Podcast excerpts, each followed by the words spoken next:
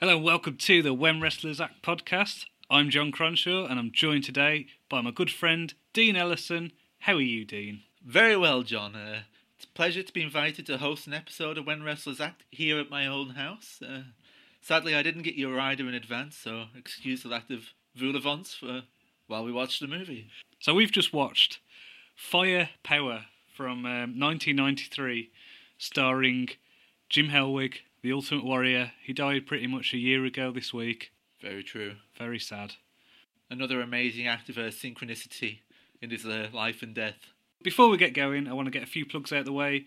We've got the When Wrestlers Act Twitter feed. It's WWA Podcast. You can follow us on there. We're also on the Facebook and iTunes.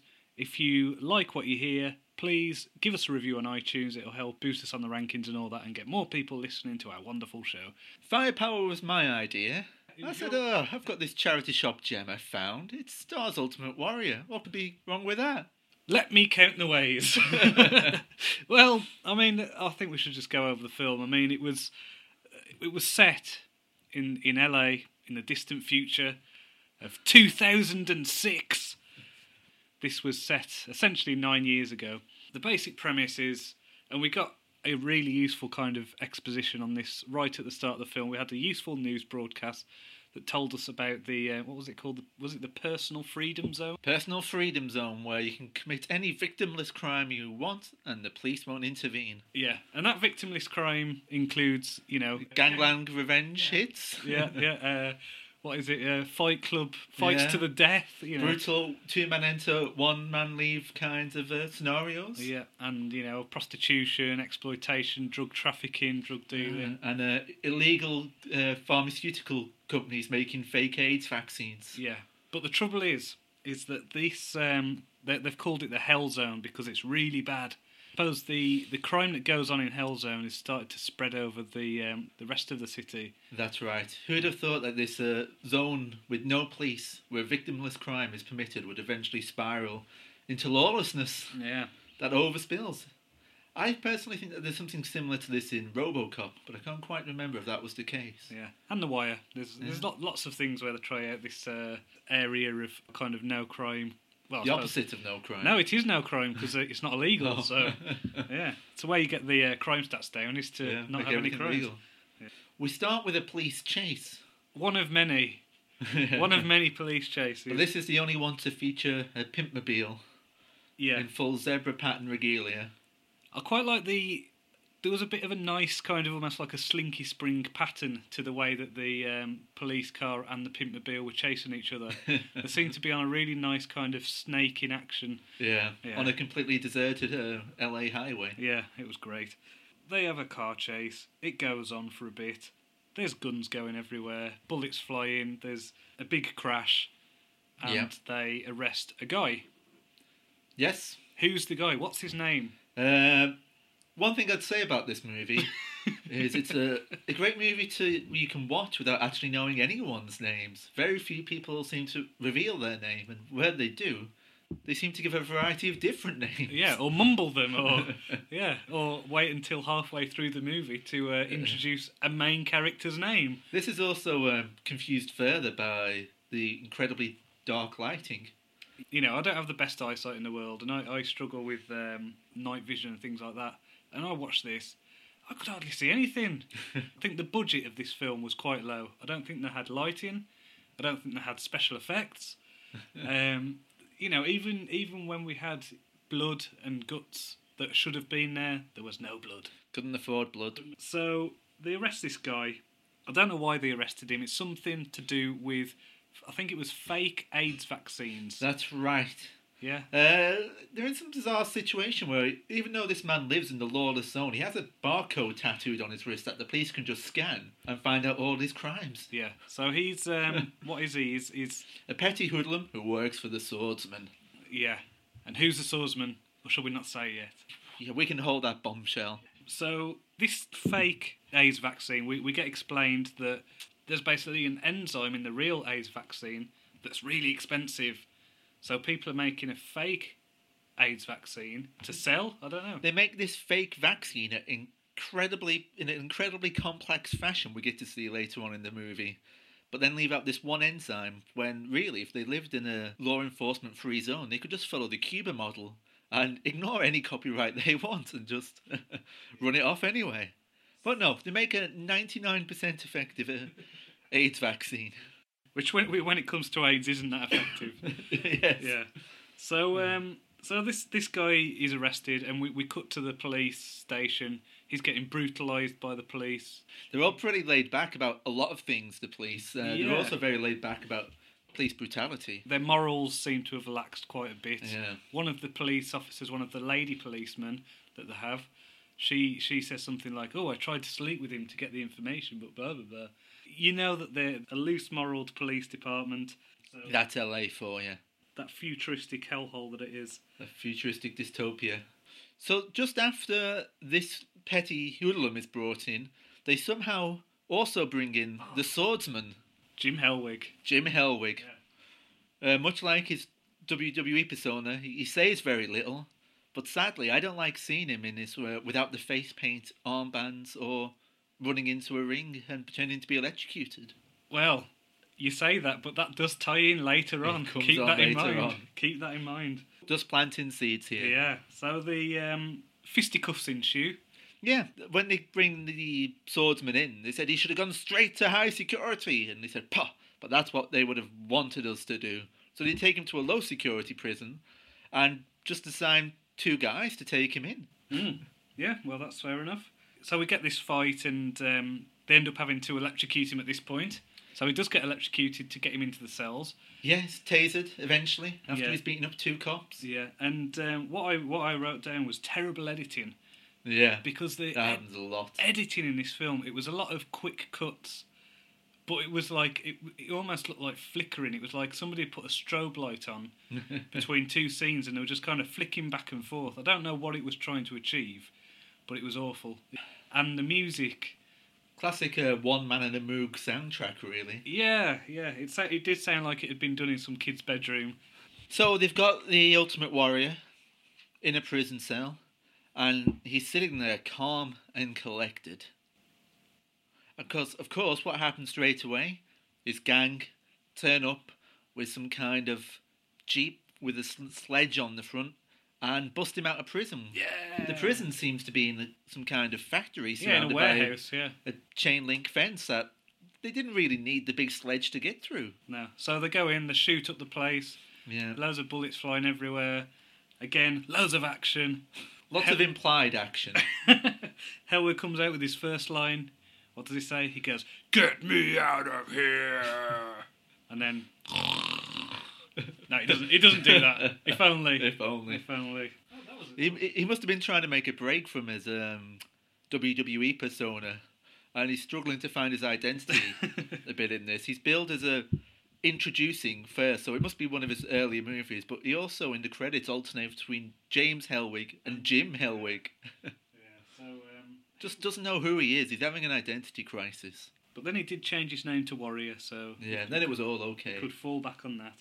So then there's a daring escape. They get Hellwig out, and it feels like the end of a film. It seemed a bit like he'd got caught on purpose to glean some useful information, just to get busted out again. But it doesn't even seem to be that. They just seem to bust him out. Well, he's been arrested, so you know. Very law abiding of him. Yeah, that that would have made sense if he'd gone in and needed to speak to someone in the cells or Yeah. Well, the thing was, the guy in the cell next to him is the petty hoodlum arrested earlier in the movie, yeah. who's in his gang, and he just leaves him behind. Yeah, he goes, "What about me?" And they're just like, big shrug. Yeah, so we then get another police chase. Yeah. Uh, they're escaping back to the safety of the no police danger zone, Yeah. murder zone, in a seemingly impregnable bus Yeah, that they can't shoot through. yeah. Oh, we should point out this is a bit of a buddy cop movie. Oh yeah, yeah. This this Sledge and uh, the guy at the Karate Kid, not Sledge, whatever he's. We never found out his real name because he alternates between being undercover, out of cover, yeah, mumbling, and a stunt double. yeah. So, So, we will refer to him here on in as a non-sledge. yeah, yeah. Um, And uh, Sledge is some kind of South African sound sounding ponytailed kickboxer. Yeah, with a bit of uh, Australian and a bit of Yeah. English. I think I think he's meant to be English. I think he's meant to be an authentic Mockney. Yeah, but it's so bad and the accent kind of flips and flops every now and again that it's just yeah, it's really inconsistent. And and he he seems to have come out with all the um, one-liners of the movie. He seems to be the the funny guy in the Yeah. in the buddy cop pair. Um, we find out later that Not Sledge is a bit of a family man. Uh, it works out in his favour because uh, the police commissioner says when they at the start, uh, non-sledge, you've got to take care of yourself. You've got a family. Sledge, no family. no one cares if he lives or dies. Yeah, Which I think is a pretty harsh thing to say to a man's face. it is. It's a But bit he, mean. he takes it. He Yeah. takes it on board. So, the, so they're chasing after this armored truck and um, or armored bus, whatever it is. And Sledge says the armor is as tight as a virgin on her first date. there we go. So yeah, funny lines, funny lines. It's weird. It's like from the get go of this film, there's so much action, but Yeah. it's really tedious. It's like bang, bang, bang, bang, bang, constantly, and it's just monotonous. It's and a lot of plot detail getting thrown in. It's a lot of setup. there is setup, but it, a lot of it never seems to get paid off. Do you know what I mean? Like the AIDS vaccine stuff never really gets paid off. It must have been really topical at the time this movie was made. Right. Yeah. So um, so we've got the setup anyway. Swordsman is out of uh, the bad warehouse where the police keep people And he's escaped into the danger zone into the hell zone. with a sledge and non-sledge in hot pursuit. You know, even though it's a non-police zone, police have got no jurisdiction. Sledge and not sledge follow In full police regalia. Yeah, they follow them into um, the Hell Zone, and it then cuts to them going into a what is it? The Death Ring. Death Ring, another of the uh, victimless crimes of the murder zone. Yeah, so they, they it's basically a lethal fight club. I think is the best way of This, it. yeah, it's a in a chilling vision of the future that turned out to be right in this movie. People fight to the death in a eight-sided ring, Uh, no, it was it was a six-sided octagon. six-sided octagon, Yeah, a uh, six-sided octa- octagonal squared circle. They've chased him into the lawless zone, and they know he participates in this kind of. Um, it's like a bit like Enter the Dragon, isn't it? It's a constant fighting tournament. constant fighting. Yes, that's right. Yeah, that, Yeah. that's a thing that happens throughout the rest of this film now. Yeah, we've had all this build up, and from here on in, we uh, sledge and non sledge go undercover. They sign themselves up as fighters, get told not to ask questions, not to befriend people, just get out there and fight. And uh, and uh, as the booker says, he uh, what's his name? Drac Draxo. Drax is the gentle, is the mastermind of the operation, I think, is he not? Yeah, and he goes, anyone could come into my club as long as you play the game. so they go, okay, we'll play the game. So we get more fights Yeah. and um, more shooting. I don't know why. All this is built up now to um, sledge and non sledge entering this tournament. The movie has become Robocop meets uh, Enter the Dragon. Yeah. Not necessarily in a good way. So we get a fight scene with Sledge, we get a, a fight scene with non Sledge, then some other rookie who's just entered the tournament who they befriend in the hope that he might Yeah. have some useful called, information. called Viper. Viper. Yeah. Completely ignoring the advice given to them of don't befriend people because Yeah. you might fight them too.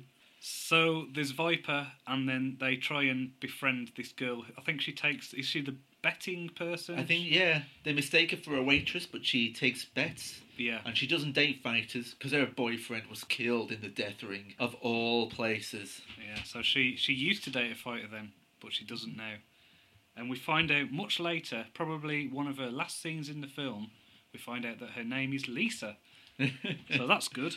I mean, this is the thing. Once we start running down the rest of this film, it's like there was a fight.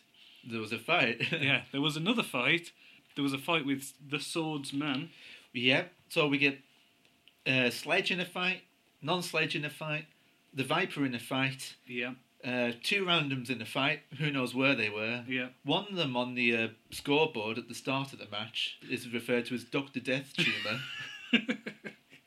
That is. I should also true. point out that there is some kind of um, video gamey element to how these fights are presented to the audience that looks just like Mortal Kombat with Well- badly digitized images of fighters uh, spinning into shots. And there was a.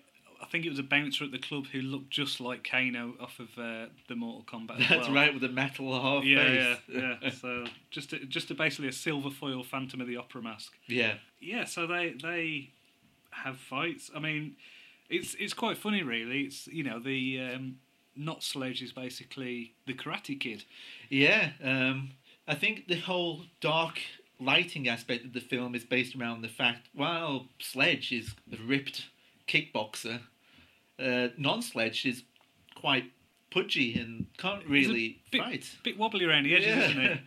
So he only ever seems to bust out his serious moves when uh, the lighting is on his side or when he's wearing his police helmet that thoroughly obscures his face. Yeah, yeah. So I mean, what what's interesting is is during these fights that it's basically the setup is for the first I don't know three hours. It feels like it's basically a martial arts kickboxer kind of deal. Yeah.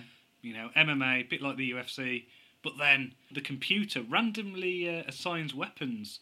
But of course, it's not random at all. It's the uh, evil mastermind behind the six-sided octagon. It's all the work of Drax in the back office. Yeah. So they send out swords and uh, I don't know Oh, nunchucks. there's only one person they send out swords to. well, they send out a sword to pr- what was his name, Professor Tanataka or something. Oh, I think that was a katana. It's the same thing. Oh, well, yeah, it is actually. It is a sword because it's when he's fighting the swordsman. yeah. But come on, if you fight a man called the swordsman, I mean, what got me about this is he's called the swordsman, and his talent on the sword wasn't very good. he was clearly quite uncomfortable wielding a sword. Yeah. In a movie called Firepower, it comes down to a martial arts contest with a man called the swordsman who can't really handle a sword. Yeah. So It's just wonderfully thought. Given it, it's the ultimate warrior in his wonderful steroid-ridden body, and instead of using his mighty muscles, he relies on the sword. yeah, he should have had a club. Yeah, I mean, a big barbarian style club. That would have been more believable. Because all he did, all his lines were for the rest of the movie were just him going, "Ah!" um, when he, whenever he, w- he wielded a sword. That was so- my favourite line in the movie. What? Alongside this, um, I suppose the key storyline, which is it's not really a storyline, is it's just basically working through a fighting tournament. Yeah. We have um, Not Sledge's backstory. Yeah, they start to break up the fight scenes a bit more by cutting out to different scenes, and we we learn not Sledge is a family man.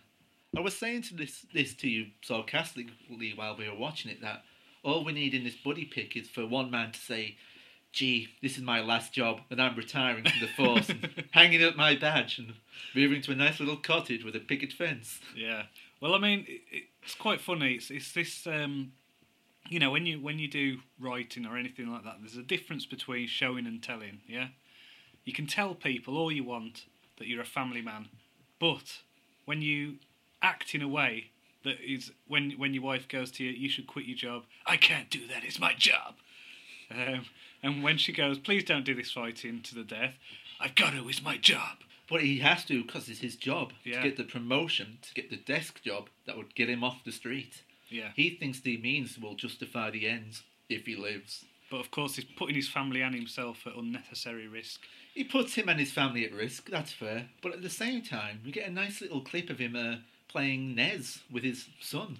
That was a SNES. SNES? It was a SNES, yeah. It was a Super, Nintendo Entertainment System in That peop- 2006. So he's, he's obviously going retro. He's a retro gamer. He has the uh, physique of someone who's into playing retro computer games as well.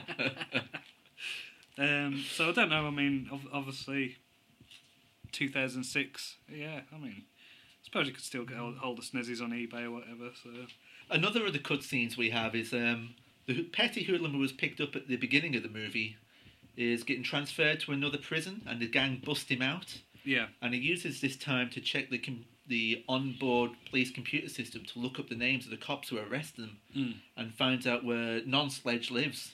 ah, Goes round the house, uses the old "I've got a box of flowers for you" trick to get in the house. off of the Terminator. yeah, Yeah. another classic movie reference, and There we go. gets in and shoots her. Shoots his wife dead while he's out fighting. Do you think that that was the worst thing that could happen to non-sledge today? to be fair, we should be using their fighting names now. Yep, because Sledge, what's his fighting name? the hammer. Sledgehammer You Yeah. get it? You get it? I get that now. You get it? You didn't get it at the time, did didn't you? at the time. Right. And then the other one is he said, "Oh, just call me the pussycat." and, he, and then the booker goes, "No, you're not going to get over with a name like that. We'll call you the alley cat." Right. um, so I don't know. I think it was just so people could chant at him, Ali Fat. Yeah, no, I get it. I get it. I mean, bloody hell, we've got um, all the all these fights. I mean, there's there's literally dozens of them. I think. And um, Yeah, it it kind of is a bit lighter after the intensity of the first four days of the film. Yeah. So I mean, I mean, what what we've kind of missed out in talking about is the fact that all through this kind of him saying he's a family man thing, his wife keeps going on at him saying she's scared, she's worried, you know, he's um, that that she's he's betraying the son and all this, and he's like, oh no, I'm doing it for the right reasons, but then she gets shot. We get basically um, what's his name, Viper. Remember Viper? Yeah, So Viper is in the um, he's in the back lock in the locker room. yeah, he's in the locker room with the um, sledge and not sledge, and he's he's telling them about all this gang banging that's going on. and he knows something about the um, illegal AIDS vaccine. And just at that point, he gets called to a championship match Yeah, to the death. So he goes, "Well, I'd better go and do it because I need the money." and oh yeah, I'll talk to you when I get back. Oh, and before this as well, he goes, "Oh, there's something about you guys. I don't know what it is, but everyone in here is about the money, and you guys aren't." You know about this AIDS vaccine, right? it was pretty much like that. So, um, so he gets called out, and um, who, who is he? Does he have a fight with the? No, He doesn't fight the swordsman. He No. fights someone who's called. He fights someone called the rest. No, the rocker. the Rocker. he fights the rocker. Now visualize in your mind if you were a mixed martial arts fighter called the rocker, how would you dress to present who you are? uh, ripped jeans, a uh, Gumby jacket, maybe a leather leather waistcoat. He, he, this guy takes a different approach. Phantom of the Opera mask and hood, but it's just a hood that's just over his neck and shoulders and head. Hmm. It's very odd. yeah. So um, they they have this fight thing, and then he gets killed. It's the worst kind of fight. It's a fixed fight. Yeah. As we mentioned earlier, as these battles go on, there's a part two where the weapons are released. Viper's meant to get some kind of weapon, but the guy in the back office won't release the weapon. It makes it look like a technical fault, and while he's trying to get the weapon, the rocker thro- throws a sickle. Was it a hatchet? Oh, I thought it was a sickle. It might have been. It might have been. Either way, Either way, it was some Viper's kind gone. of. Uh, with his u- useful information. Oh boy, the day is not looking good for Not Sledge. No. His wife's just been killed. His informant's just been killed. And now it gets worse for Sledge. yeah. Uh, non well, not not quite yet. Not Oh. quite yet, because they. So they realise that something must have gone wrong, and yeah. they start asking around, and then they get warned. They get warned not to. They, they say something one- like this guy comes up to him and goes, uh, "What were you doing? What were you sniffing around? Curiosity. Curiosity is not healthy." He goes, "I just, I just went out for a smoke, and that's not healthy either."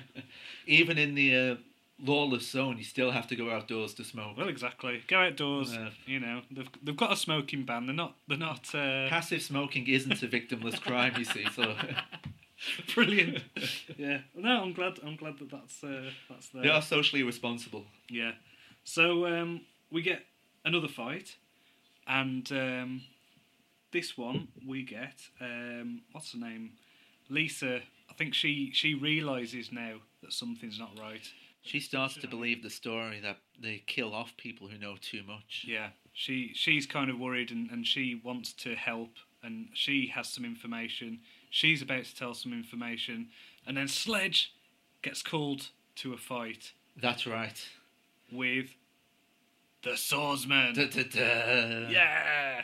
And just to let you know how this fight is going to go, just as it's about to start, the petty hoodlum from the start of the movie, who's just killed Non Sledge's wife, turns up in the back office area and says, Hold on, he's a cop, that man in the ring. He's the one who arrested me. Yeah, so it comes full circle, and and he's having a conversation about oh our illegal shipment of the AIDS vaccine will be coming from. Uh, oh no, that's it. Sorry, Lisa. She she tells Not Sledge about the. Um, that's it. She tells Not Sledge about the abandoned factory where they make all this stuff.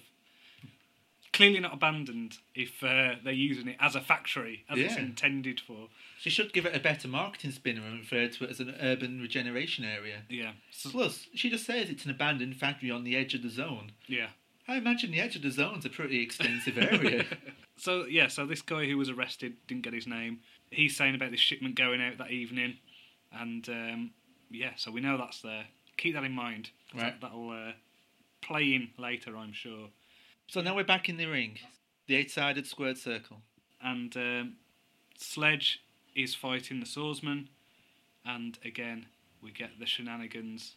What is it? The swordsman gets a big old metal sword, and then what is it that Sledge gets? Like a bendy straw or something? Yeah, it's ba- well, it's called a staff, but it was A it, was, it was basically a broomstick, wasn't it? yeah. Uh, a bit of dowling. And they also set the um, ring fence to extra electric. They have a fight for a bit. I mean, you know, Sledge holds his own for a little bit, but the might of the swordsman. Finally, he just chops his head off. It takes a sinister ISIS style turn at the end. I think he says at some point there's, there's been this is murder in the death ring. Yeah. Funnily enough, Murder in the Death Ring is my favourite Hammer horror film. Just to sum up Non Sledge's day, his wife's been killed. He doesn't know about that yet. His informant's been killed. yeah, And he's just seen his friend decapitated. that's true. Oh, You know, realising his friend's died, not Sledge goes home to see his wife, maybe to get some support. yeah. He, he nonchalantly pulls up to the um, place where he lives, surrounded by police cars. He just gets off his bike and nonchalantly walks over to um, a gurney with his body on it. and just, eh, pulls off the cover, and it's his wife. And oh, he- Yeah. he, takes it well. He does, and um, the the captain gives him a bit of a lecture, and he goes, "Oh, you know, we- we're really sorry about this." And he's like, "What? Do you want my badge?" He's like, "No, I don't need your badge." It's like, "Oh, okay." And I need you alive. Yeah, but it's really awkward because they're they're kind of flicking back and forth, and I'm sure at this point there was a cut where Yeah. the guy was standing in the building. The next cut, he was stood outside. Yeah, all through the scene, non-sledge is in the building, and the police off the police commissioner is uh, stood outside. Completely different background. It's nighttime with lights flashing. Yeah. non-sledge is in a fully lit building. It's like a very long distance conversation between the two of them.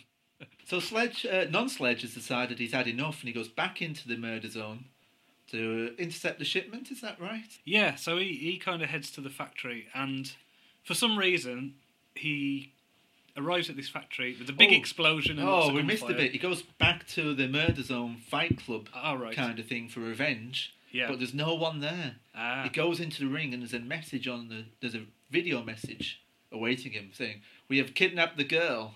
Oh, yeah, so they kidnapped Lisa. They kidnapped Lisa, his new love, I think. Yeah. And they say He sure got over the death of his wife quite quickly. it probably just hasn't even sunk in yet. Mm.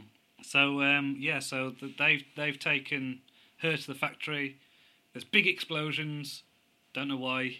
Yeah. Uh, we were losing interest in the film by this point. It might show in the level of detail we're able to convey about what's going on. Yeah, and then they have the um, what is it? He kind of goes in in Metal Gear slash Ninja mode. Yeah.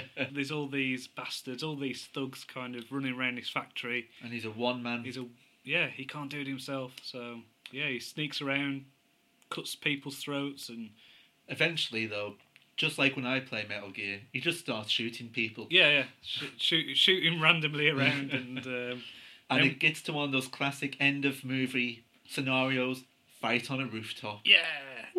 So the this reminds me actually of of a the whole thing does remind me of a video game Yeah. because you know the sword swordsman he's basically your sub boss yeah he's your um he's your Goro in Mortal Kombat yeah Yeah. so um you know he he's the kind of big muscle that's defending the main badass boss who's Drax or Draxo or Drax.